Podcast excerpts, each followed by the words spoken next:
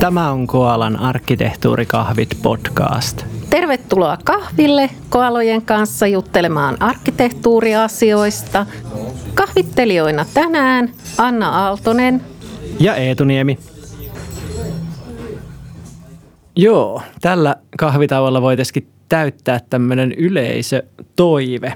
Eli tuli tämmöinen kysymys, että voitaisiko me jutella semmoisesta aiheesta kuin tietoarkkitehtuurin mallintaminen sille, että siitä olisi jopa hyötyä eri sidosryhmille siellä organisaatiossa. Eikö tämä meille just sopiva aihe, varsinkin kun sä oot Suomen paras tietoarkkitehti? Tämä on hyvä kysymys, että kuka täällä olisi niin paras, erityisesti sit se, että mihin laitetaan se mittari, että kuka osaa tehdä monimutkaisinta ja teoreettisinta vai kuka tekee sitten mitäkin. Eikö siinä kysymyksessä ollut vähän semmoinen niin kuin koska ainahan niin kuin hoetaan sitä, että liiketoiminta omistaa tiedon, mutta se ei oikein sitten toteudu missään. Niin, ei varmaan arkkitehtuurissa yleensä, kun niitä katsotaan ehkä sieltä järjestelmien suunnasta niitä asioita yleensä. Kirjataan Exceliin jotain niin tietokenttiä tai käydään tätä tietokantojen rakenteita läpi ja tämmöistä. Kyllähän kaikki, kaikki niin systeemityötä tehneet on tämmöisiä törmännyt. Joo. Tietoarkkitehtuurihan on tyypillisesti sellainen, että aina kun jutellaan arkkitehtuurista, niin todetaan, että tietoarkkitehtuuri on tärkein. Siinä mielessä se on toki tärkein, että tietoja joudutaan säilyttämään yllättävän pitkän aikaa ja tietojen säilytysaikana niin voi olla, että tietojärjestelmät vaihtuu siinä moneenkin kertaa. Esimerkiksi ihmisen terveystiedot säilytetään 50 vuotta kuoleman jälkeen. Se tarkoittaa, että jos tässä tänään syntyy vauva ja siitä kirjataan ensimmäiset terveystiedot, niin riippuen nyt vähän tilanteesta – jo joskus 130-150 vuoden jälkeen näitä syntymätietoja ei tarvitse enää säilyttää. Toisaalta tietoarkkitehtuurista sanotaan, että vaikka se on tärkein, niin se on kaikista vaikein. Ja tähän se juttelu yleensä loppuu. Sen jälkeen porukalla huokaillaan syvää ja sitten mennään tekemään jotain muita arkkitehtuuritöitä – jotain helpompia ja hauskempia. Tai sitten mietitään, että joo, että palkataan meidän organisaatioon semmoinen informaatioarkkitehti, joka osaa nämä kaikki jutut ihan kuin vettä vaan ja sitten me delegoidaan haaste sitten sille, että me, meidän muiden ei tarvi enää vaivata päätämme tällä. Tuossa on varmaan niin parikin ongelmaa. Yksi on, yksi on se, että no kyllähän niin kuin työtelijäs tietoarkkitehti keksii itselleen tekemistä ja toinen on varmaan se, että no mikä siinä tietoarkkitehtuurissa on sitten niin vaikeaa. Jutellaanko me jommasta kummasta näistä? Ainakin voisi vähän jutella siitä, että mikä siinä on niin vaikeaa.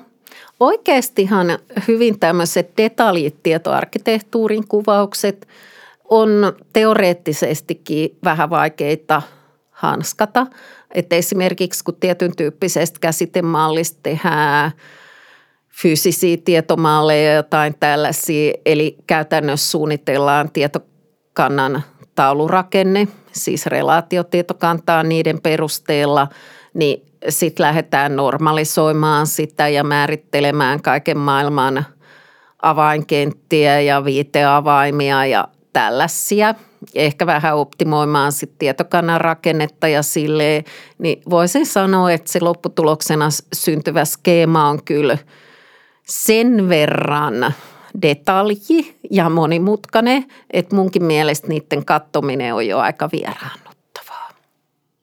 Niin tässä on varmaan noin eri tarkkuustasot tai abstraktiotasot kanssa, mitkä tuo sitä haastetta, että mikä nyt on se kokonaisarkkitehtuurin tietoarkkitehtuuri versus se, että mitä se tietoarkkitehtuuri tarkoittaa sitten vaikka jossain järjestelmäkehityshankkeessa, missä nyt on ihan ok suunnitella sitä tietojärjestelmän niin kuin tietokannan rakennetta, koska se jonkun se vaan pitää tehdä. Mutta miten sitten, jos niin kuin pitäisi ajatella näitä asioita vaikka organisaatiotasolla, että mitä tietoja me käsitellään noin yleisesti ottaen, miten siihen löytää järkevän tarkkuustason? Mä tyypillisesti kokonaisarkkitehtuurista teen tietojen perusinventaarion. Ensinnäkin sille, että pitäisi olla joku toiminnan kuvaus käsissä, vaikka ylätason prosessikartta tai joku tällainen. Ja jos siinä kohtaa on vaikka joku myyntiprosessi, tilausprosessi, jotain tällaista, niin mä aloitan siinä kysyä ihan, että no niin, että nyt kun ollaan tekemästä myyntiä, niin mitäs tietoa me tarvitaan, että me yleensä pystyttäisiin meidän oma organisaation tietoa, niin kuin tuotteita ja palveluita myymään. Ja siinähän tulee se, että no joo, ei olisi yhtään hullumpaa, jos tiedettäisiin vaikka ketkä on niin kuin nykyisiä asiakkaita ja sitten jos mä soittelen ympäriinsä ja joku vaikka vastaisikin puhelimeen, niin mä saatan kirjaa sen potentiaaliseksi asiakkaaksi. Ei olisi yhtään hullumpaa, jos mulla olisi joku tuote- tai palveluluettelo niin, että mä tiedän, että mitä se tämä meidän organisaatio myy. Ja vaikka vähän hinnastoa siihen taustaksi, jos ruvetaan rahasta puhua ihan saman tien ja niin poispäin, niin mä aluksi tunnistan nämä tietojoukot aika tämmöisellä – konkreettisella tavalla. Ja tähän haastateltavaksi vastinpariksi käy kuka tahansa sieltä organisaatiosta, joka tietää, että mit, mitä ne myyjät noin niin kuin suunnilleen tekee. Kuinka paljon noita suunnilleen tulee sitten noita tuommoisia tietojoukkoja niin kuin keskimäärin? Mille? Se kertoo tietysti siitä tarkkuustasosta jo. No toi, että jos kysyttäisiin, että kuinka iso työmaa tämä on. Tämä vähän riippuu tietysti siitä, että mitä muita arkkitehtuurituotoksia meillä on käytössä ja onko meidän haastateltavat sellaiset, että tunteeko ne sen organisaatio ja niin poispäin. Jos me ajatellaan, että nyt tämä case-myyntiprosessi, että jos mulla on sopiva haastateltava, niin joo, ylöskirjoittamisineen, niin menihän tuossa jo likemä viisi minuuttia myyntiprosessin käsittelyssä. Sitten voidaan vielä niin kuin keskustella, että mitä se myyntiprosessi tuottaa – no mahdollisesti tarjouksia ja sopimuksia, eli tätä meidän tietomallissa on varmaan sitten tarjous ja sopimus. Mutta käytännössä, että jos me mietitään sitten työmaan koko isonkin organisaation tietomallissa, silloin jos me puhutaan joko päätietoryhmistä tai jostain karkeimman tason tietojoukoista tai kuvauksista, niin mä sanoisin, että siinä on 30-50 tietoelementtiä.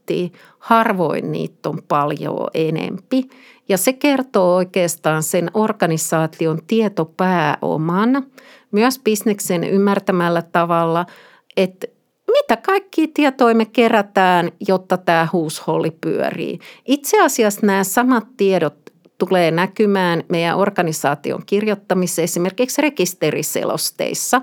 Kun rekisteriselosteessahan pitää kertoa, että hei rakkaat asiakkaat, keräämme teistä nämä ja nämä tiedot ihan vaan sen takia, että saataisiin nyt yleensäkään toimitettua meidän palveluita. Eli tunnistetaan ne tietojoukot ja sitten varmaan kun sä puhut tietomallista, niin pitäisi kuvata niiden niitä suhteitakin jollain tasolla – ja sitten käytetään sitä organisaatiossa käytössä olevaa terminologiaa, että niin kuin ne asiakastyypit silleen, silleen, kun niistä puhutaan ja niin edelleen, eikä, eikä mennä niin kuin yligeneeriseksi siinä, että niin kuin sopimusosapuoli tämmöistä niin kuin tosi epämääräistä. Joo, yligeneerinenhän on sellaista, että joo, organisaatiomme tuottaa joitain palveluita asiakkailleen ja saa siitä rahaa vastikkeeksi, ha ha ha. Suomessa ei ole varmaan ensimmäistäkään yksityisen puolen yritystä, joka ei noudattaisi suunnilleen tätä mallia tai sitä yritystä ei ole olemassa. Eli se semmoinen yligeneerisyys kannattaa unohtaa. Eli jos meillä on vakuutusyhtiö, niin me puhutaan varmaan vakuutuksista ja vahingoista ja korvauksista. Jos meillä on pankki, niin me puhutaan tileistä, lainoista ja maksuista. Joo, yllätys, yllätys. Jos meillä on vaikka joku valtiovirasto, mikähän nyt olisi hauska virasto, joka käsittelee vaikka jotain ilmoituksia tai myöntää jotain, olisiko se nyt sitten metsästyslupia. No metsästysluvat mä en ole ihan varma, että kuka niitä edes käsittelee ja niin poispäin, että saa se bisnessi näkyy. Joo, ja sitten tietoarkkitehdithän tykkää käyttää näitä niin kuin UMLstä tuttuja hienouksia, niin kuin vaikka yleistys tai, tai vastaavat ja sitten kardinaliteetteja, eli, eli niistä niin kuin tietoelementtien välisistä suhteista, että montako kumpaakin osallistuu siihen suhteeseen, niin käyttäisit sä näitä siinä? No ihan tuossa karkeimman tason käsitemallissa, tai siis oikeasti piti sanoa, että päätietoryhmissä, niin niissä mä en käytä mitään näitä hienouksia. Mä saatan ne elementit linkittää toisiinsa suoralla viivalla lukemisen helpottamiseksi sille, että lukija voi navigoida siinä kuvassa silleen, että hahaa, siis niin kuin asiakkaiden kanssahan me tehdään nämä sopimukset ja sopimusten puitteissa me tehdään tilaukset ja niin poispäin. Että kyllä mä tietyn sellaisen vähän niin kuin kuvan näköisen piirrän, mutta todella rennosti.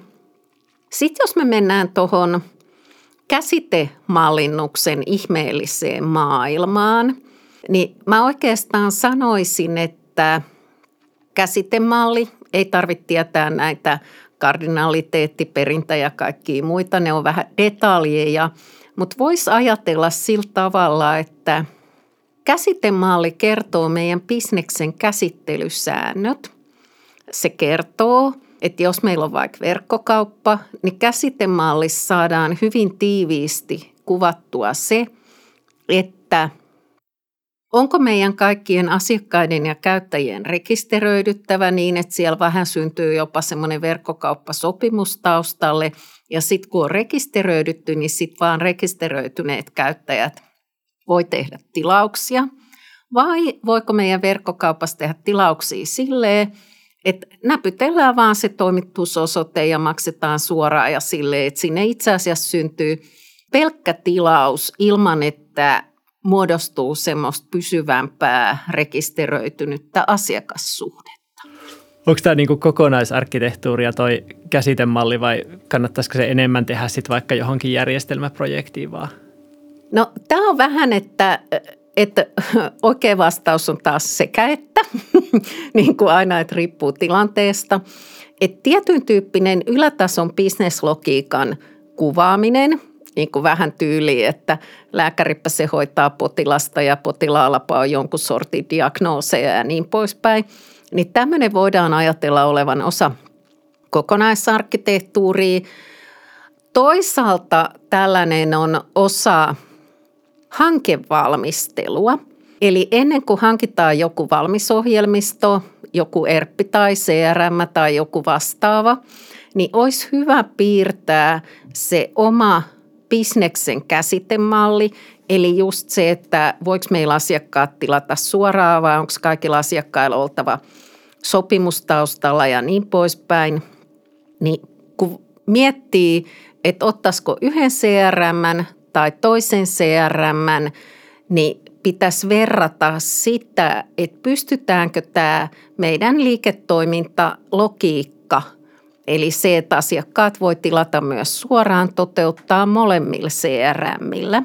Koska se on aika ikävää, että jos me joudutaan sitten sanoa sille, että kuulkaa se suora tilaus tästä verkkokaupasta nyt loppu. Sori kaikille, keiden mielestä se oli kiva, mutta nyt kun tämä uusi tietojärjestelmä sanoo niin, että ei käy – koska nykyään EUn tietosuoja-asetuksen ja kaikkien muiden takia, niin me ei voida oikein rekisteröidä niitä ihmisiä, jos ne ei anna lupaa. Niin otetaanko me sitten se linjaus, että no ei tarvi ostaa meiltä. Ok. Tuossahan tuli kaksi, kaksi tuotosta, eli ne niin tietotarpeet kautta tietojoukot ja sitten käsitemalli, mutta mitä muuta sä kuvaisit tietoarkkitehtuurista? Tästä eteenpäin se jää oikeastaan sitten niiden IT-projektien ja sitten – tietokannanhoitajien ja muiden tehtäväksi, mutta luonnollisestikin tämmöiset rajapinnat, eli kaikki tämmöiset tietojärjestelmäpalvelut, joita kutsutaan ulkoopäin.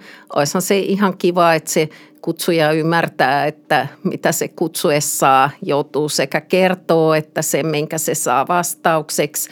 Eli kaikki tämmöiset niin liittymät ulospäin – kun mä oon tällainen kokonaisarkkitehti, niin mun mielestä on kohtuullisen yhdentekevää, että onko yhden yksittäisen tietojärjestelmän tietokanta tai tietosisältö rakennettu yhdellä vai toisella tavalla. Tosin kyllä mä muistan, olen mä joskus koodannut ja ylläpitänytkin tietojärjestelmiä, että voin sanoa, että pienetkin tämmöiset kummallisuudet siinä nimenomaan tietomallissa, niin kyllähän ne helposti tekee sen ylläpitotyön aika työlääksi ja virhealttiiksi, että nimenomaan tietoarkkitehtuurin suunnitteluvirheet on jumalattoman kalliita, etenkin siinä ylläpitovaiheessa. Saati sitten, että jos joku on mennyt myyntivaiheessa lupaamassa maa asiakkaalle, että joo joo me räätälöidään tämä järjestelmä sitten semmoiseksi ja tämmöiseksi ja tuommoiseksi ihan vaan lennosta, niin sehän nyt on yleensä sitten se viimeinen niitti, että siellä tosiaan taas niin jotkut tietoarkkitehdit, no ne on kyllä tässä kohtaa jo lähtenyt varmaan talosta aikaa sitten, mutta joku sieltä taas vuodattaa kyyneleitä, kun yrittää toteuttaa niitä lupauksia, joita joku meni asiakkaalle lupaamaan loppujen lopuksi ei kuulosta hirveän työläältä, jos niin kuin kaksi tuotosta pitäisi saada aikaa. Meillähän on semmoinen kalvo kyllä, missä on tietoarkkitehtuurin kaikki tuotokset ja siinä on varmaan yli kymmenen, kymmenen eri asiaa niin kuin lähtien sanastosta ja päättyen loogisiin ja fyysisiin tietomalleihin ja sitten nämä iki-ihanat käsitteet, vaikka JHS ja tiedonhallintalaista, niin kuin tietovaranto ja tietoaineisto, niin tota, miten sä näitä, näitä niin kuin muita juttuja huomioisit? Kokonaisarkkitehtuurissa nimenomaan. Että osahan noista on selkeästi projektijuttua, niin kuin se looginen tietomalli vaikka ja fyysinen varsinkin. Se kaikkien tietoarkkitehtuurin tuotosten luettelo, jota käytän esimerkiksi kurssimateriaaleissa ja muussa. Siellä on tosiaan joku, onko siellä nyt 12-15 eri tuotosta, että kaiken maailman loogiset tietomallit ja rajapintakuvaukset ja tällaiset. Ja sehän on ennemminkin sellainen aineisto – että sen avulla päätetään, että mitkä tuotokset missäkin organisaatiossa ovat järkeviä ja mahdollisia. Ja sitten se, että saattaahan yksittäinen projekti tehdä jonkun tuotoksen, mutta sitä ei niin kuin jälkikäteen tehdä semmoisen koko organisaation kaikkien tietojärjestelmien jälkikäteisdokumentaatioksi. Että sehän on enemmän niin kuin hahmotuksen väline, ei suinkaan se lista, että ruvettaisiin niin kuin toisesta päästä puottelee ja tehtäisiin kaikki.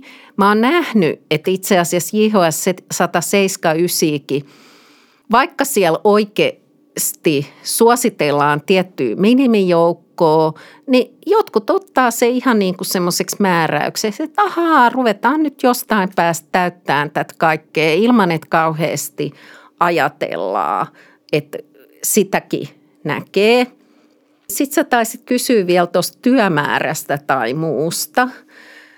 Toiko mä sanoin, että tietomalli niin kuin tiivistää asioita ja se tiivistää käsittelysääntöjä, niin lopputulos on se, että informaatioarkkitehtuurin tuotosten tekemiseen menee hirveän paljon vähemmän aikaa kuin minkään muun arkkitehtuurituotoksen tekemiseen – Ylätason päätietoryhmät tai käsitemalli on mahdollista saada likivalmiiksi jopa yhdessä palaverissa.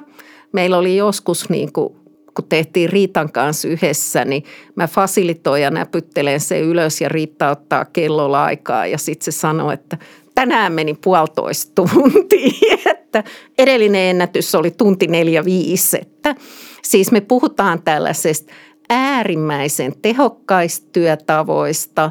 Silleen se on sitten vähän skitsofreenista, että kun valitaan tietoarkkitehtiä, niin halutaan, että se olisi tehnyt vaikka niin kuin vuosikaudet jotain tietoarkkitehtuurin tuotoksia. No arvaatte varmaan jo ihan hyvin, että mä en ole tehnyt niitä vuosikausia. Tai en mä tiedä, siis kalenteriaikana, että kyllähän mä nyt joskus teen siis niin kuin yhden syksyllä ja toisen keväällä, että miten se nyt sitten mitataan tämä aika niin varmaan loppuu organisaatiot aika äkkiä, jos, jos niin kuin lasketaan pelkästään näiden ylätason tietomallien tekemiseen mennyt aika. Joo, ja voisin muuten sanoa sellaisen esimerkin, että me mun yhden asiakkaan kanssa niin me tehtiin sosiaalihuoltoon liittyvä käsitemalli.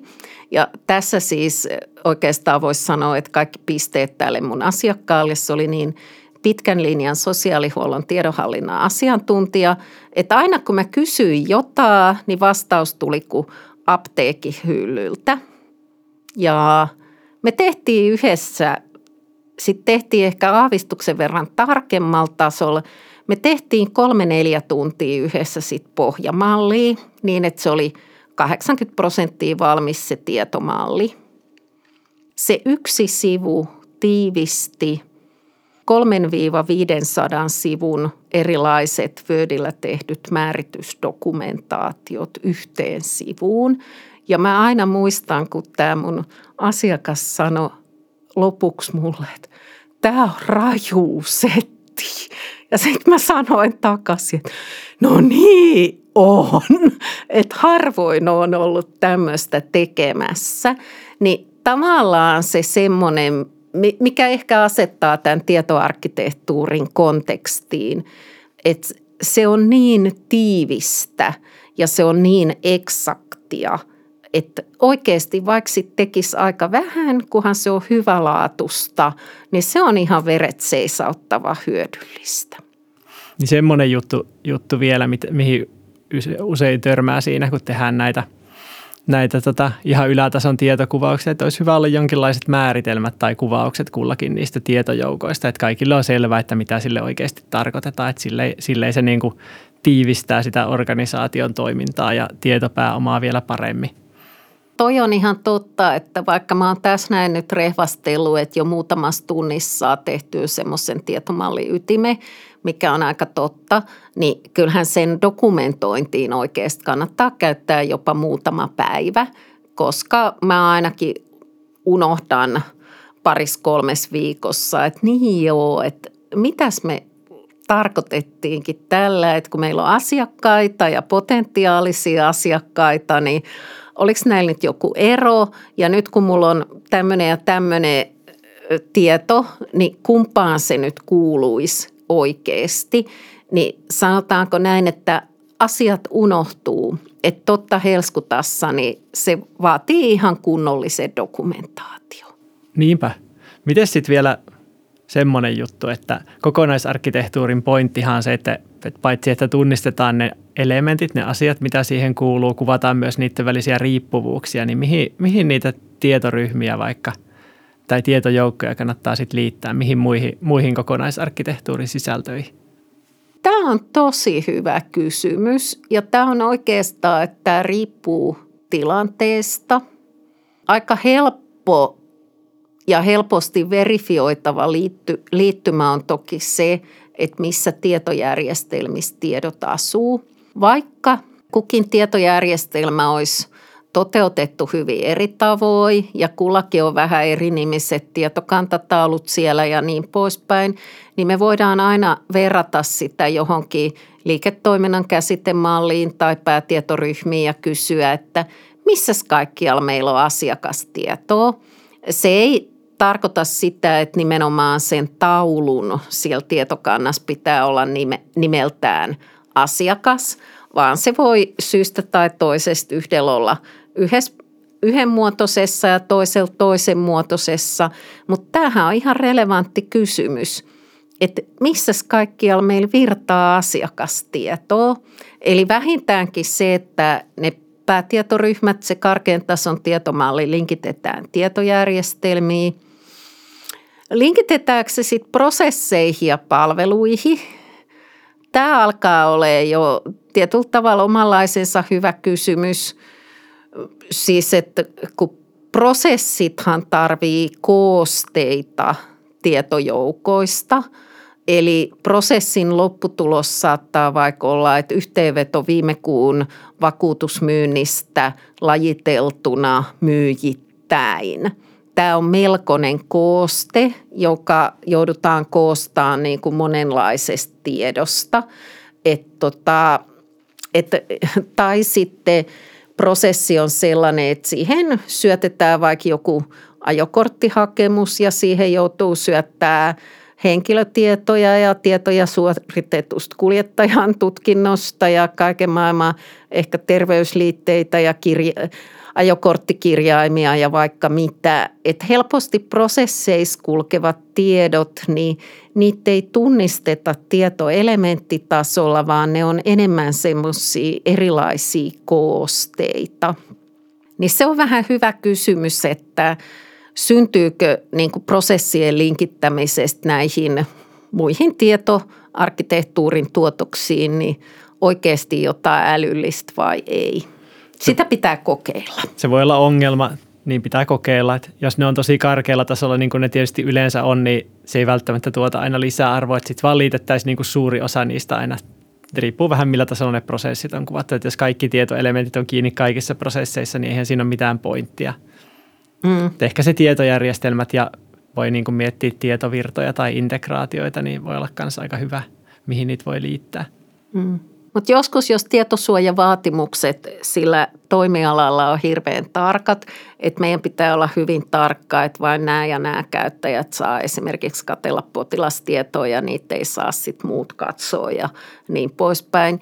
Niin joskus tällaiset ylimääräiset vaatimukset voi edellyttää sitä, että me ihan joidenkin työnkulkujen kautta perataan jotkut käyttöliittymät ja tällaiset, että voidaan varmistaa, että se tie, henkilöiden tietosuoja ei rikkoonnu vahingossa koskaan.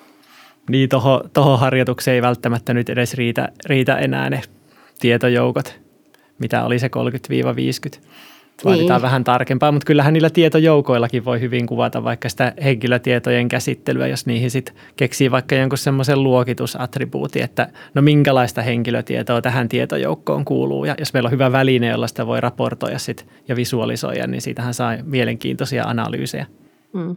Mutta siis kaikki ne, että tietoarkkitehtuuriskin pystyy pelaamaan tuolla tarkkuustasolla, että voidaan tehdä tietyt ylätason karkeat tuotokset – ja saada vastaus just näihin klassisiin kysymyksiin, että missä kaikissa tietojärjestelmissä meillä on asiakastietoa. Aika moni tietohallintojohtaja olisi tosi onnellinen, jos sillä olisi aina ajantasainen vastaus vaikka tämän tyyppiseen kysymykseen, että tätä yhtään väheksymättä. Mutta sitten tilanteesta riippuen tarvitaan myös tarkemman tason kuvauksia. että kyllähän oikeasti, että joihinkin tietojen keruuseen, niin – niiden pitää täyttää esimerkiksi ne sähkekaksi-määräykset ja siihen haetaan jopa arkistolaitoksen lausuntoja jotain tällaista. Niin kyllähän tämän tyyppisissä kuvioissa, jos ei ole määritellyt tarkalla tasolla kenttä kentältä niitä säilyttäviä tietoja, niin eihän siitä seuraa mitään hyvää, että, että näähän ei nämä vaatimukset sitten täyty. Okei, okay. eli, jos, eli ei kuulosta hirveän mahdottomalta hommalta – jos summaa, niin eikö se nyt mene vaan silleen, että jollain tasolla kannattaa tunnistaa ne prosessit, sitten kaivaa ne asi- toiminnan asiantuntijat, jotka tietää, miten ne prosessit menee ja sitten heidän kanssaan vaan käydä läpi ja tunnistaa niin kuin karkealla, mutta konkreettisella tasolla ne tietojoukot. Ja jos haluaa, niin sitten vielä tarkemmalle tasolle ja kuvata siitä niitä käsitemalleja. Niin, tolleen kun sen aina sanoo, niin se kuulostaa helpolta ja kätevältä ja semmoiselta, että eihän tohon nyt mene kauaakaan. Ja tämä itse asiassa oikeasti on totta, kun me puhutaan arkkitehtuurityöstä. Vaikea, vaikeaa, mutta vähän töistä. niin, niin. Ehkä meidän pitää tässä kohtaa lopettaa tämä podcasti, koska tämä alkaa herättää jo sellaisia mielikuvia, että joku olettaa, että me kirjoitetaan semmoisia niin minimaalisen pieniä laskuja, kun eihän tuohon mitenkään voi mennä, kun hyvä jos puoli päivää, kun vasta rehvastelitte siellä podcastissa. No joo, ehkä siihen piirtämiseen ei mene kauan, mutta kyllä se tieto pitää sitten jostain niin saada, että siihen sitä aikaa menee ja kun käydään niitä tuotoksia läpi, että menikö tämä nyt oikein. Joo, siinä kaiken näköistä puljaamista, mutta siis joka tapauksessa, että jos näistä mistä tahansa arkkitehtuurijutuista tulee semmoinen massiivinen työvoimavaltainen harjoitus, niin miettikää nyt toiseenkin kertaa. Nämä ei ole kuitenkaan massiivisen työvoimavaltaisia. Ja jos nämä on ekan kerran massiivisen työvoimavaltaisia, niin mä voin ihan suoraan luvata, että ikinä ette saa ylläpidettyä niitä sitten, kun jotain muutoksia tulee. Eli jos kokonaisarkkitehtuurissa huomaatte, että kirjaatte Exceliin jotain attribuutteja liittyen eri, eri niin käsitteisiin tai muihin asioihin, niin kannattaa lopettaa. Lopetettaisiko me tämä podcast Ja tämä oli varmaan ihan niin kuin liian, liian pitkä kahvitauko, että nyt pitää kyllä kirja kiinni.